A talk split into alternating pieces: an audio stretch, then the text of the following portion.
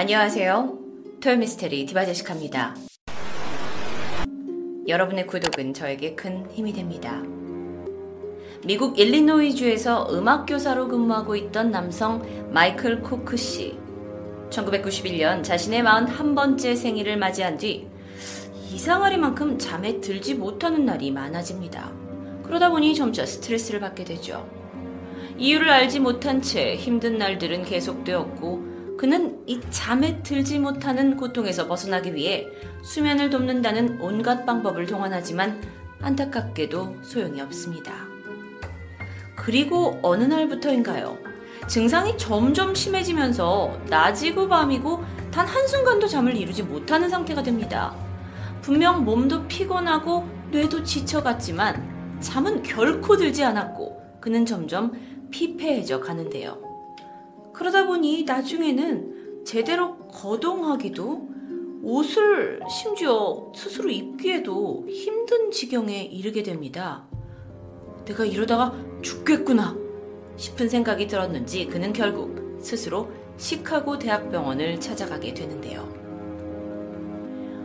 이, 이 도대체 잠을 계속 자지 못하는 이 이해할 수 없는 상황을 의사에게 설명을 하면서 제발 잠 좀 자게 해달라고 좀 도와달라고 애원합니다.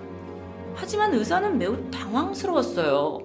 검사를 해봐도 몸에 아무런 이상이 발견되지 않았기 때문인데요. 병의 정확한 원인을 알아내지 못한 채 일단 괴로워하고 있는 그를 잠을 재워주기 위해서 수면제를 사용해 봅니다. 하지만 이상합니다. 보통 성인이 수면제를 먹으면 빠르면 10분, 길면 1시간. 물론 복용량에 따라서 달라지겠지만 그 정도 시간이면 몽롱해지다가 잠에 드는데 마이클에겐 아무 소용이 없었습니다. 심지어 의사는 혼수 상태를 유발하는 약물을 투여하게 되는데 이 또한 소용이 없습니다. 이런 끔찍한 상황 속에 결국 마이클은 6개월 동안이나 단 하루도 잠들지 못했고 이로 인해 발생하는 환각 그리고 정신 이상 증세를 겪다가 42번째 생일이 지난 한 달 후 안타깝게 사망하게 됩니다. 사람이 잠을 못 자서 죽을 수도 있다라는 이야기 굉장히 의아하게 생각하실 수도 있습니다. 하지만 잠 때문에 잠을 자지 못해서 사망한 사람은 마이클 하나만이 아니었어요. 1999년 미국 플로리다에 살고 있던 63세 바바라라는 여성이 추수감사절 가족 모임 이후 6개월 동안이나 불면증을 겪다가 사망했고 2003년 48세의 남성 릭 화이트도 9개월간 불면증을 겪다가 사망하는 사건이 있었습니다. 그런데 이탈리아 정신과 의사였던 어, 이그나치오 로이터의 아내 그리고 아내의 이모 켈리란 사람이 잠이 안 와서 힘들어하다가 그를 찾아오게 되는 사건이 발생합니다. 그는 단순한 불면증으로 생각을 하고 관련 약을 처방했지만 켈리의 불면증은 쉽사리 나아지지 않았어요. 결국 잠을 자지 못해서 환각, 게다가 치매 증상까지 겪어서 6개월 만에 돌연 사망하게 됩니다. 그런데 얼마 후 이 켈리의 여동생 역시 같은 증상으로 병원을 찾아온 지 1년 만에 사망을 하게 됐고요. 이후 켈리의 남동생까지 같은 증상으로 병원을 찾아오게 됩니다. 뭐라 이상한데 이그나치오는 혹시나 이 가족들 사이에서 발생한 문제다 보니까 무슨 유전적인 어, 무슨 문제가 있는 게 아닌가라고 생각을 했고 가족의 병력을 조사하게 되는데요. 그러던 중 아내의 조상 중에서 40%에 달하는 사람들이 사망하기 전에 치매나 뇌전증 증상을 보인 것을 발견하게 됩니다. 마지막으로 그를 찾아왔던 실바노, 그러니까 그 남동생이요. 이그나치오 의사가 병을 제대로 규명하기도 전에 사망해버려요. 그런데 다행인 게 그가 죽기 전에 연구를 계속할 수 있도록 뇌를 기증하게 됩니다. 이그나치오는 클리브랜드 대학 연구팀과 함께 실바노의 뇌를 연구하기 시작했고요. 수년간의 노력 끝에 마침내 이 병의 원인을 알 수 있게 됩니다. 이 병은 유전성 퇴행성 뇌질환, 뇌에 프리온이라는 단백질이 비정상적으로 증식을 하면서 자율신경 기능에 문제가 발생하는 우성 유전 질병이었는데 증상이 모든 환자가 동일하진 않지만 어, 초기에 치매와 비슷하게 뭔가를 자꾸 깜빡깜빡 잊어버리는 증상으로 시작되는 경우가 많고 어느 순간부터는 약한 불면증이 유발됩니다. 그러다 완전한 불면증 증세가 나타나고 그러면서 공황 발작, 공포증, 환각, 근육의 가려움증을 호소하면서 심하면 경련을 일으키기도 했죠. 증상이 이미 많이 진전된 경우 몸의 체온이 급격히 상승하기도 하고 급격히 떨어지기도 하고 침이나 눈물, 땀처럼 이 체액이 제대로 조절되지 않고요. 발기부전 같은 자율신경계 장애가 발생하기도 합니다. 쉽게 얘기하면 그냥 뇌 속이 뒤집어진다고 할 수 있었죠.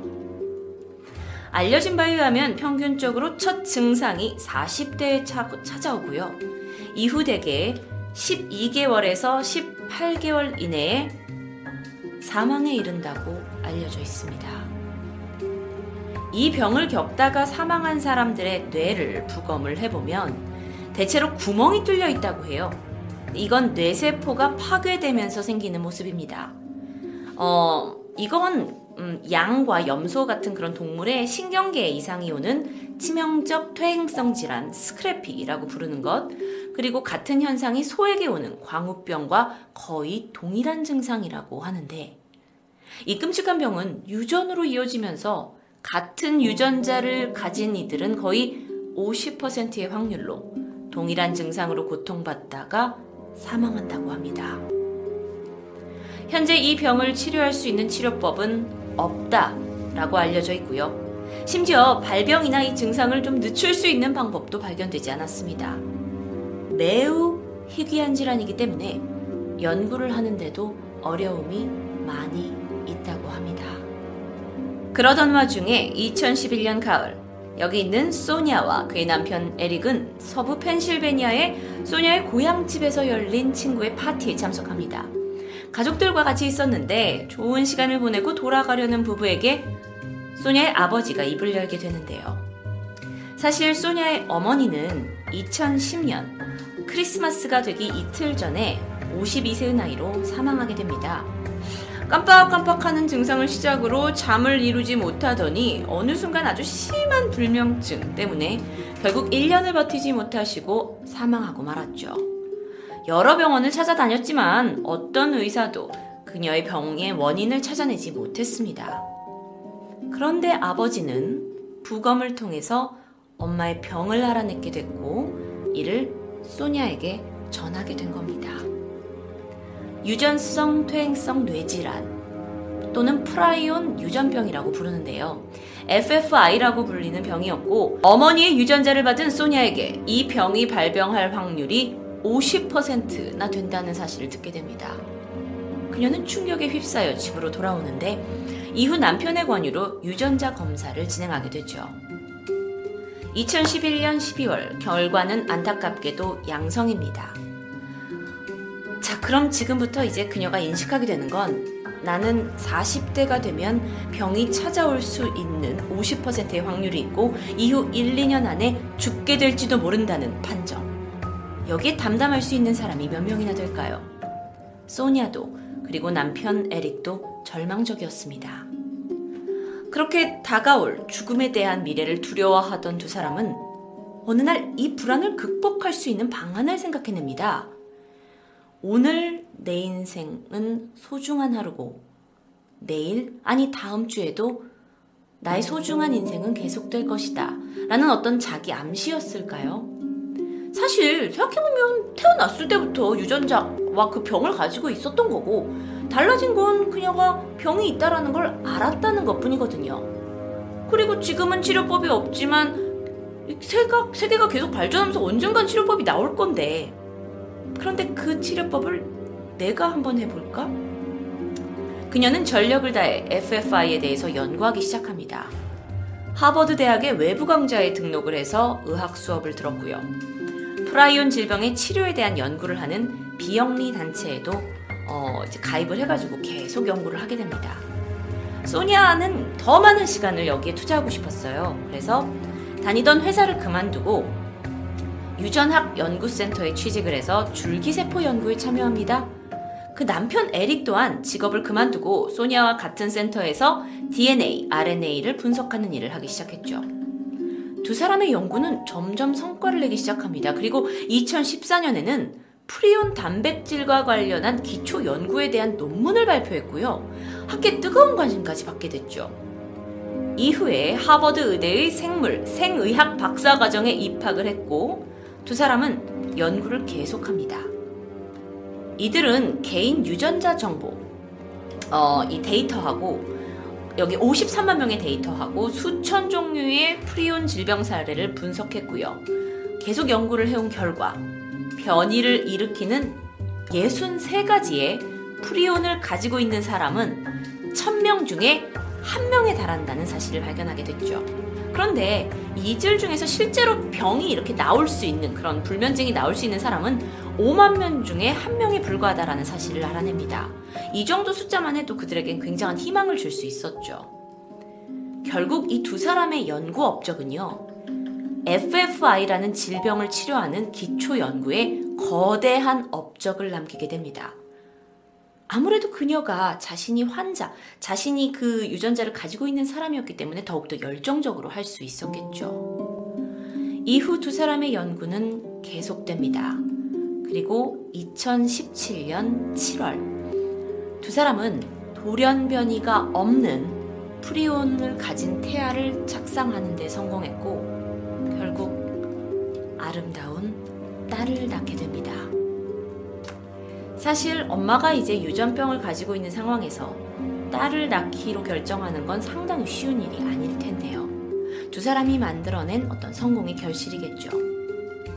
소냐는 자신이 병을 어, 이제 가지고 있다는 걸 알고 이게 병이 정말 발병을 하기 전까지는 가만히 손 놓고 앉아서 그냥 죽기를 바랄 수 없다고 생각했습니다.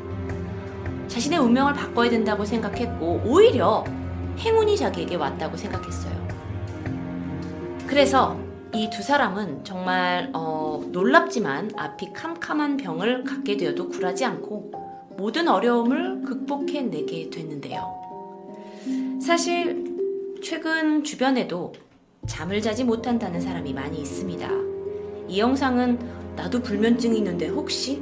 라는 마음으로 보셨을 수도 있겠지만, 음, 어쩌면 귀신, 살인사건보다 무서운 질병, 그리고 그 질병을 극복해낸 두 사람의 의지가 어, 더욱더 아름다웠고 미스테리하다고 생각했기 때문에 선정했습니다. 토요미스테리 디바제시카였습니다.